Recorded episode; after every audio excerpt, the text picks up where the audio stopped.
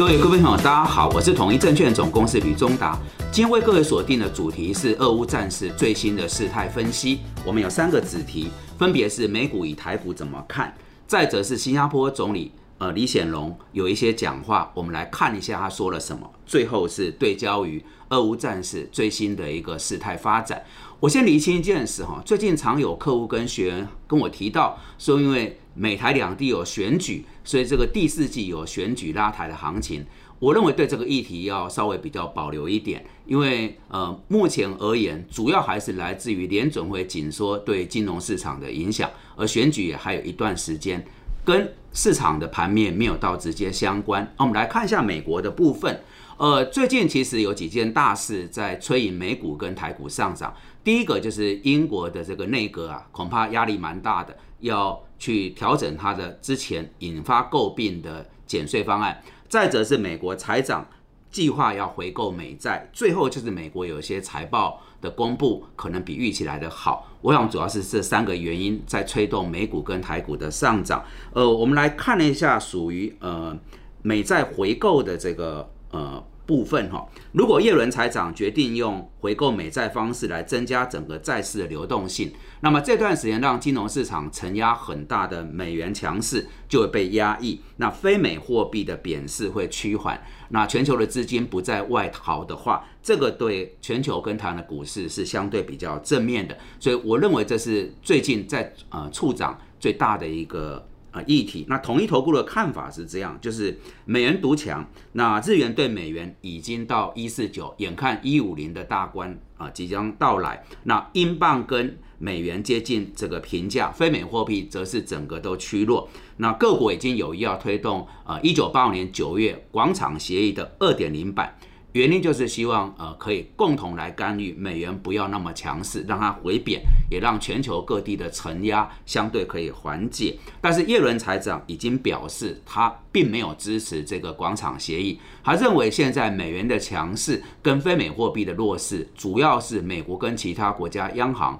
呃，各方不同调所致，他没有想要去参与这个所谓联合干预美元强势的一个计划。我想这个是有关美国财政部最新的一些动向来做追踪。再来就是财报周的部分，那最近有一些财报看起来比预期来的好啊，比如说江森、江省、国门 SaaS 哈、特斯拉等等啊，那这个当然就是对股市有带动。可是要留意标普第三季的。这个财报获利成长只有二点四趴，这个数字是二零二零年三月以来的一个最差啊！我预期如果是呃用美国的财报比预期来的好，呃来当成处长的理由，这个条件是相对比较。呃，弱一点。我想聚焦在美国。那么刚刚谈到英国最新这个内阁政策的调整，也是我们要保持关注的。那导师可以留意的就是，我们一直以来谈副委托这个平台，我个人觉得里面有很多好的商品。各位贵宾朋友。哦，要多去做一些观察跟琢磨。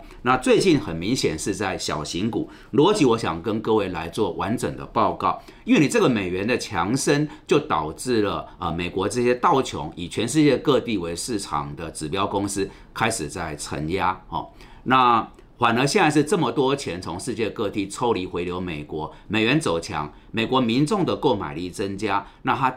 受贿的是谁？当然就是在美国境内这些我们认为比较中小型、以它内需为首的相关的公司。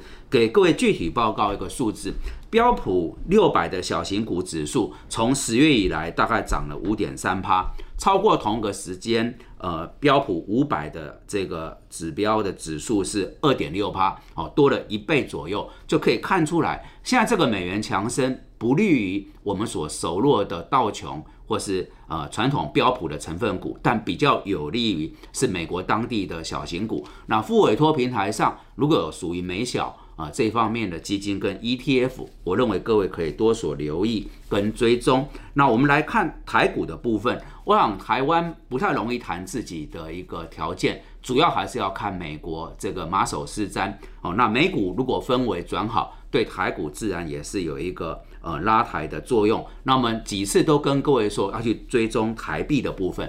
最近我几乎每天都被问到台币会到什么位置哈。那谈一个大的方向，因为三十二这个数字啊，基本上已经是呃六年没有看到了，所以出口商呢就会大举进场来抛汇。哦，对出口商而言，现在是一个进场抛汇比较漂亮的时间，所以台币的这个贬势啊，假设逻辑上还是如此的话，我想在这个主流类股上可以多注意一些台币贬值受惠的概念。然后我们留意到这两天股市呃的一个上涨，比较有机会是在面板、低院跟原物料哈。但整体而言，整个呃国际的氛围虽然短期有转好。但大方向来看，还是在联总会紧缩跟通膨高涨的压力底下，所以我们还是没有改变。建议各位就是波段操作，哈，短进短出，那边走边看，步步为营，可能是比较好的方式。接着进入第二个主题，就是针对新加坡的总理李显龙啊，最新在媒体受访的一段讲话，哦，那他的主要讯息是世界进入了更不稳定的状态。那我们是为什么要锁定新加坡的首长？我个人认为，新加坡是一个小国，那它没有什么自己的内需市场，它主要靠的就是国际经贸。那新加坡这个小国身处几个强权中间，能够发展这五六十年这么样的一个不错境界。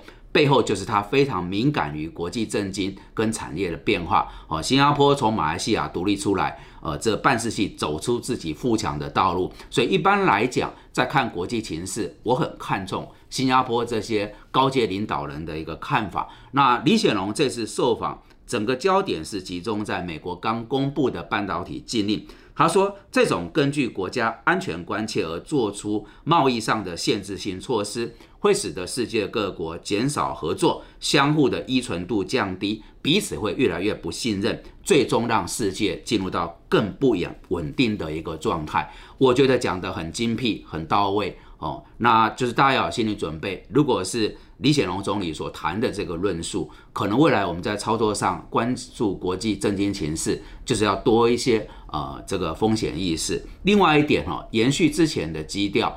假设现在是以美国为首，跟中国互相在对立跟博弈，恐怕我们过去所熟悉的啊这种美中台三地台厂的合作模式啊，好分工的模式应该就结束了。好，我们很喜欢的这种稳定的环境也不再有了哈，就现况没办法维持，从此进入到一个世界两个系统，以后我们台湾的厂商不管电子或船产。可能都得进入到所谓的两规，一方是美规，一方是陆规。那这个在经营上会增添压力。再者，也是我们不断在谈的，恐怕通膨也不不容易有效的收敛，因为厂商的成本会垫高，最终会反映在它的终端价格。好，我们是从李贤龙总理的一些呃受访内容来跟各位做进一步的梳理。最后，我们来谈的就是今天的主题，有关俄乌战事最新的事态发展。结论先给各位哈，现在两方哈，北约跟俄罗斯正在进行这个核武的演习，两方都登场，所以核威慑哈，这个核子爆发的问题啊，恐怕在眼前是在国际地缘上要高度关注的。我们来看新闻的背景内容，呃，俄俄国跟乌克兰的战事紧张之际，北约年度的核武演习坚定正午十七号正式登场。而俄国的年度演习雷霆也同时举行。那么看得到，呃，在整个欧洲地区，北约跟俄国这两大强权都是拥有核武，正好都同时登场来做演习。专家担心会擦枪走火哈。那俄国说这是例行军演，呃，但是呢，呃，整个北约国家，包括美国，认为他这个军演是不负责任的。那由于俄国的总统普京。多次表示，他不排除对乌克兰使用战术性的核武，所以全球自然就高度的关注。那美国拜登总统也警告了，如果真的爆发核战，世界末日的风险会远比一九六一年的古巴飞弹危机还来得险峻。所以在短期之内，有关于在欧洲这边的两方的军演，哦，核威慑啊，核武擦枪走火这个问题。我想是一个重大事件，我们仍然是要保持高度的关注。另外一个部分就是，呃，俄国在乌克兰改采了一个新的战术。先是上周说是克里米亚的大桥被炸以后，它反制，哦，这个丢了数十颗的飞弹。接着就进入到大批的无人机，哈，的攻击哈，那已经造成了在啊乌克兰境内的几个城市的伤亡。那这个自杀的无人机主要是来自于伊朗的供应，虽然伊朗本身是否定了，那我们就得来看他到底在想什么。战略目标很明显，就是希望在冬天以前能够俄方啊彻底摧毁乌方的能源设设施。哦，就让你的民生能源的整个设施重创以后啊，在冬天来讲处在一个困难的局面。我想很清楚，俄国还是希望能够尽快结束这场战争，达到普京所期待的一个战略目标。哦，那由于这过去的八九个月来，导致全球通膨，还有金融市场动荡，很重要一个原因就是俄乌战事。那我们给各位做最新的一个事态的啊。说明跟解析提供给大家来做参考。那结论仍然没有改变，就是呃保持一个审慎。那短谈气氛有好转，但是赚了就跑，不要恋战。哦，现在整个大环境还是相对比较不理想。哈，有获利先落袋为安。哦，这个。放倒口袋，这个是正办哦，是赢家。好的，我们在这里结束这个专题，非常感谢各位的参与。如果觉得我们的内容不错，敬请帮忙按赞、订阅、分享跟开启小铃铛，谢谢各位。